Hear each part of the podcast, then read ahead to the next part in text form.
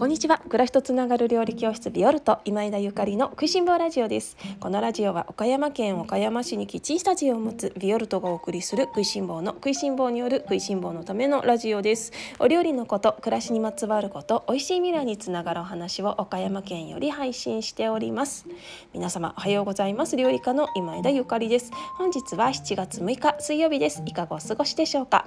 今日はパスタとソースの関係というテーマでおしゃべりをさせていただきます。皆様おはようございます。いかがお過ごしでしょうか。昨日一昨日からですね、ビオルトのオンラインショップにて冷やし中華麺の限定発売をさせていただいております。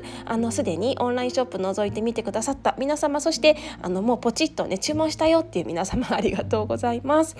岡山市に富士メンズ工房という老舗の製麺屋さんがあるんですけれども、富士メンズ工房の社長さんにビオルトのメンバーの皆様にねのお眼鏡にかなう下にね、ビオルトのメンバーの皆様のグルメな舌にかなうような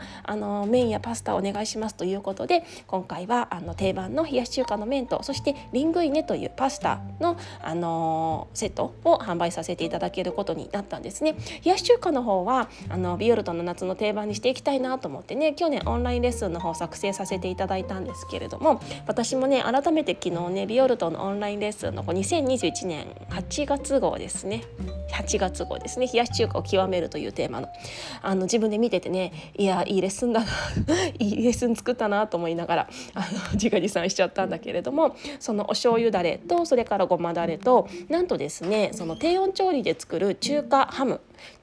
のレシピもご紹介してるので、これ私もまた食べたくなっちゃって作らなきゃって思ってるんですけど、ハムってだいたいお店で買うものだってと思ってるじゃないですか。まあお店で買うものですよね。でもね実は家で作れるのよ。でも家で作るとさ、なんかちょっとお店と違うものになるんじゃないのって思ったりもするじゃない。これがね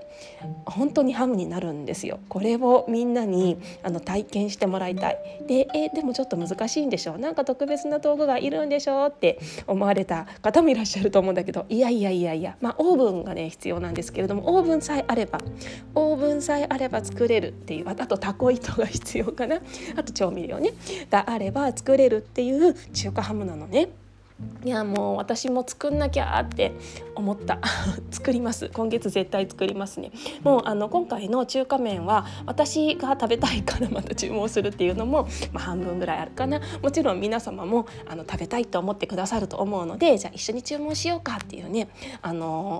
工場でねその特注の麺を作ってもらうのに 1人前作ってくださいっていうわけにいきませんのでね、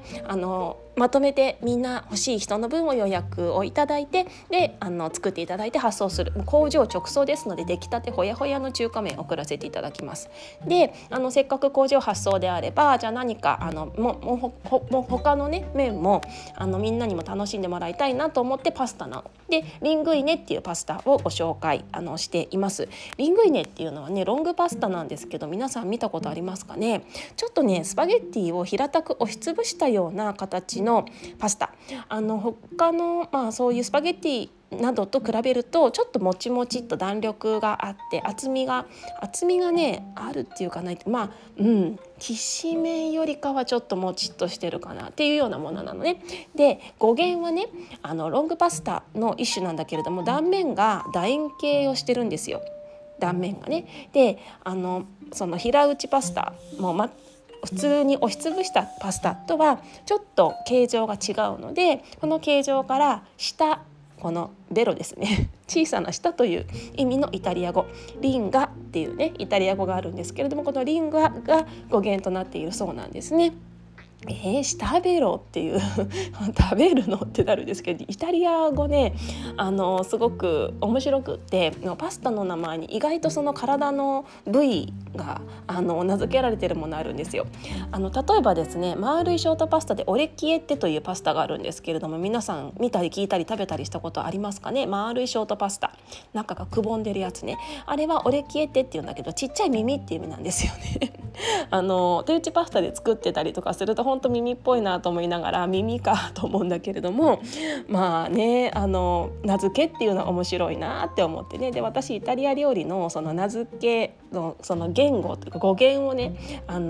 調べたりするのがすごい好きなんですよ。面白くってね。で、そんな料理のね楽しみ方もあるんですけれども、で今回そのリングイネっていうパスタは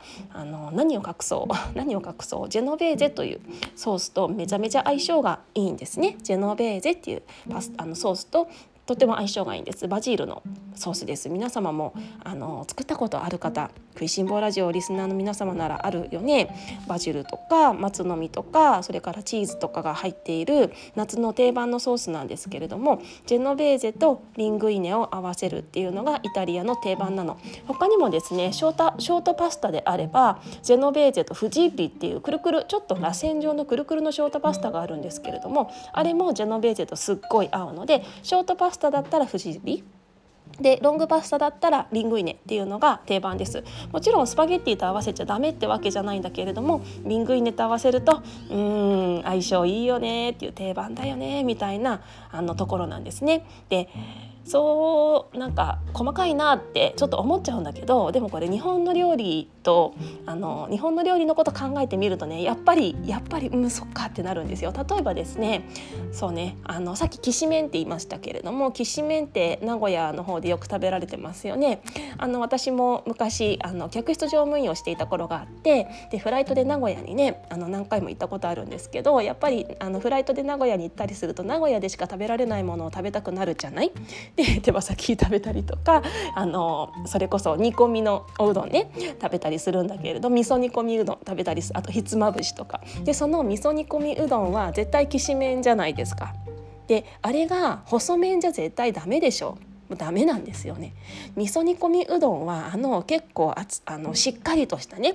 平べったい麺じゃないとダメ。まあそれはそのお味噌の強さだったりとかね、そういういろいろなねいろいろなことが関係してきしめんが美味しいよねっていう風になるんだろうし、それから博多のね豚骨ラーメンなんかもめちゃめちゃ細いですよね。で、細さが美味しいじゃない。縮れの結構太い縮れ麺とかが博多の豚骨スープの中に入っていることを想像していただくと、なんか違うでしょ。なんか違うんですよね。で、そんな感じでやっぱりどこの国もその麺とソーススープの関係っていうのはめちゃめちゃ大きく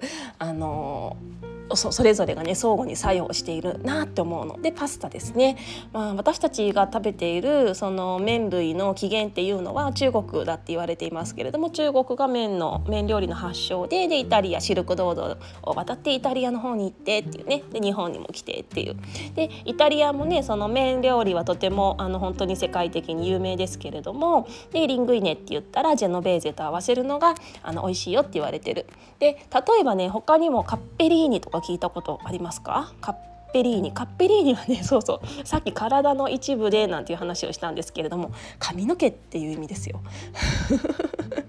面白いですね。髪の毛みたいに細いっていう意味ですね。で、めちゃめちゃ細い、太さが 1.2 ミリ未満の極細のパスタなんですね。イタリア語のカペッロっていう言葉があって、そのカペッロっていうのは天使の髪の毛っていう意味だそうなんですよ。で、その天使の髪の毛みたいに細いよっていう、なんか美味しそうですね。で、カッペリーニはもう本当に細いそうめんみたいなパスタなので、夏のね冷やし麺みたいな冷やしパスタも、イタリアにはね実は冷やしパスタっていうものはあんまり存在しないんだけれども、そういうね繊細なものに向くんですね。で、あとスープなんかにも入れたりするかな。あとはねいっぱいあるよね。私初めてイタリアにお料理を習いに行ったのはイタリアのねローマだったんだけれども、ローマの郷土料理にはアマトリチャーナっていうスパゲッティパスタがあるんですよ。で、アマトリチャーナっていうのはトマトソースと、それから、パンチェッタ、ベーコンみたいなものですね、パンチェッタとかが入ってるパスタなんだけれども、このアマトリチャーナというパスタはスパゲッティで食べるのではなくて、ブッカティーニっていうロングパスタなんだけど、真ん中にね穴がね空洞が開いてる、それこそマカロニみたいなのが永遠に長く続いてるような形状のロングパスタがあるんですけれども、アマトリチャーナはブッカティーニで食べるっていうのがもう現地の定番なのね。で本当にその郷土のパスタっていうものがイタリア各地にあって、でその郷土のソースっていうのもあるので、じゃあアマトリチャーナ食べるならブッカティーニだよねとか、ジェノベーゼ食べるんだったらリングイネだよねとかフジッリだよねみたいな形でイタリアの人たちのそのご当地パスタ、ご当地ソースっていうのがあるの。すごい面白いですよね。今もちろんスパゲッティっていうのが定番でイタリア全土でね、どこの、地域の方も食べられるんでしょうけれども、イタリアってさ実はっていうかとても歴史の浅い国で、それまではそれぞれの国がそれぞれの州が独立してたんですよね。でそれが最近になって統合してイタリアっていう国になったので、とてもね地方色がすごく強いんですよ。でそれがイタリア料理の醍醐味だし、イタリア旅行の楽しいところなんだけれども、で今回はねジェノベーゼで、ジェノベーゼっていうからにはもうジェノバですよ。北の方のねジェノバですね。リグリア州という州が北の方にあるんですけれども、リグリア州は北といってもね海がある海のある州なので魚介類もとても美味しいですし、そして太陽のね光をしっかり、北といえど太陽の光がねしっかり浴びるのでオリーブオイルもね作られているところもありますし、あとバジルがすごく美味しくできるんだって。でジェノベーゼの思い出で私イタリアでね一つ忘れられないものがあるんだけれども、その最初にねお料理習いに行った時にローマだったのね。でローマの家庭に入って、でおばあちゃんにね、イタリア料理といえばっていう定番料理を教えてくださいっていう風にリクエストをしたらね、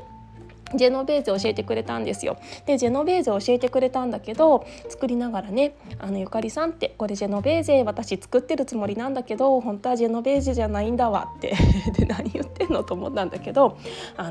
これはローマのバジルで作ったジェノベーゼ風のものですっていう風に教わって、ジェノベーゼって言ったらもうジェノバのジェノバさんのバジルじゃないとジェノベーゼとは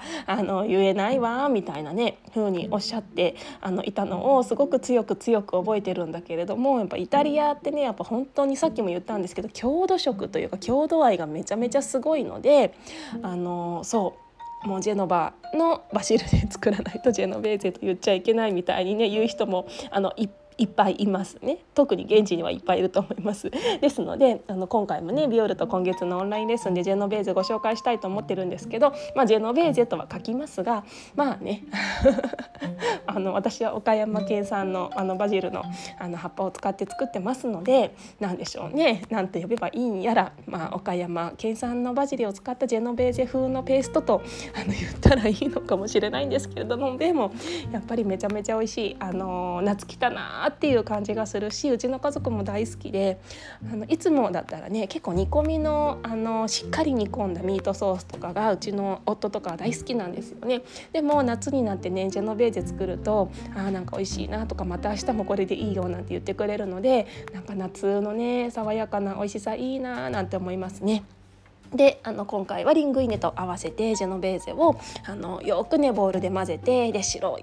いワインでもねキンキンに冷やした白いぜひイタリアのワインでもご用意していただいて、で皆様でね夏の食卓を楽しんでいただいたら嬉しいななんて思っております。で今回のね麺に使われている小麦粉っていうのはこの富士メンズ工房さんが厳選して選んでくださった北海道産の小麦粉です。以前もねこの食いしん坊ラジオでできれば国産の小麦粉を食べたいねみたいな話をさせていただいてるんですけれども、こうやってね業者っていうかその家庭じゃなくてねたくさんの食品を作っているその業者の方、製麺屋さんがそういう、ね、視点を持って国産小麦で選んで作ってくれてるっていうのはとってもありがたいことですよね。そうもうめちゃめちゃこだわって作ってっていくらでもお金払うからって言ったらもっともっとこだわってくれるような製麺屋さんなんですよねよっしゃーみたいなっていうようなね製麺屋さんなので、ビオルトでもね、これまでもその富士麺工房さんにお願いしていろいろな麺を作っていただいてるんですけれども、ね、みんなにこうやって麺のね楽しさっていうか、その生パスタ、生中華麺の美味しい生中華麺のね楽しさっていうのを知っていただいたらね、いろいろあれこれさらに注文してね、めちゃめちゃ貴重な小麦粉とかで麺とか作ってもらうのもいいかもしれないですよね。はい、はい、で今回は第1弾のね受付の方が7月12日の朝10時までになっていますので、あとまだまだ長くありますね。1週間ぐらいはご注文のね受付しますので、どうぞ皆様忘れないうちにお早めにご注文していただいたら嬉しいななんて思います。私の手元にも冷やし中華の麺やリングイネが届いたらね、皆様とあれこれ作って、またインスタライブとかできたら楽しいのかななんて思っております。お見逃しなきようお願いいたします。というわけで今日はパスタとソースの関係というテーマでおしゃべりをさせていただきました。ビオルトのオンラインショップに詳しく記載していますので、ぜひご興味ある方チェックしてみてください。一つだけね、ご注文の際に、麺と例えばオリーブオイルとか麺とお醤油とかを一緒にご注文してくださる方いらっしゃるんですけれども、麺の方は工場直送ですので、麺だけのご注文でお願いします。オリーブオイルとかお醤油欲しい方はまた別便でオリーブオイルやお醤油だけでご注文していただけると、こちらからすぐ発送できますので、その点だけねご注意していただけたら嬉しいななんて思います。その他ご質問ありましたらご遠慮なくお知らせください。それでは皆様、今日も美味しい一日をお過ごしください。暮らしとつながる料理教室ビオルト、今枝ゆかりでした。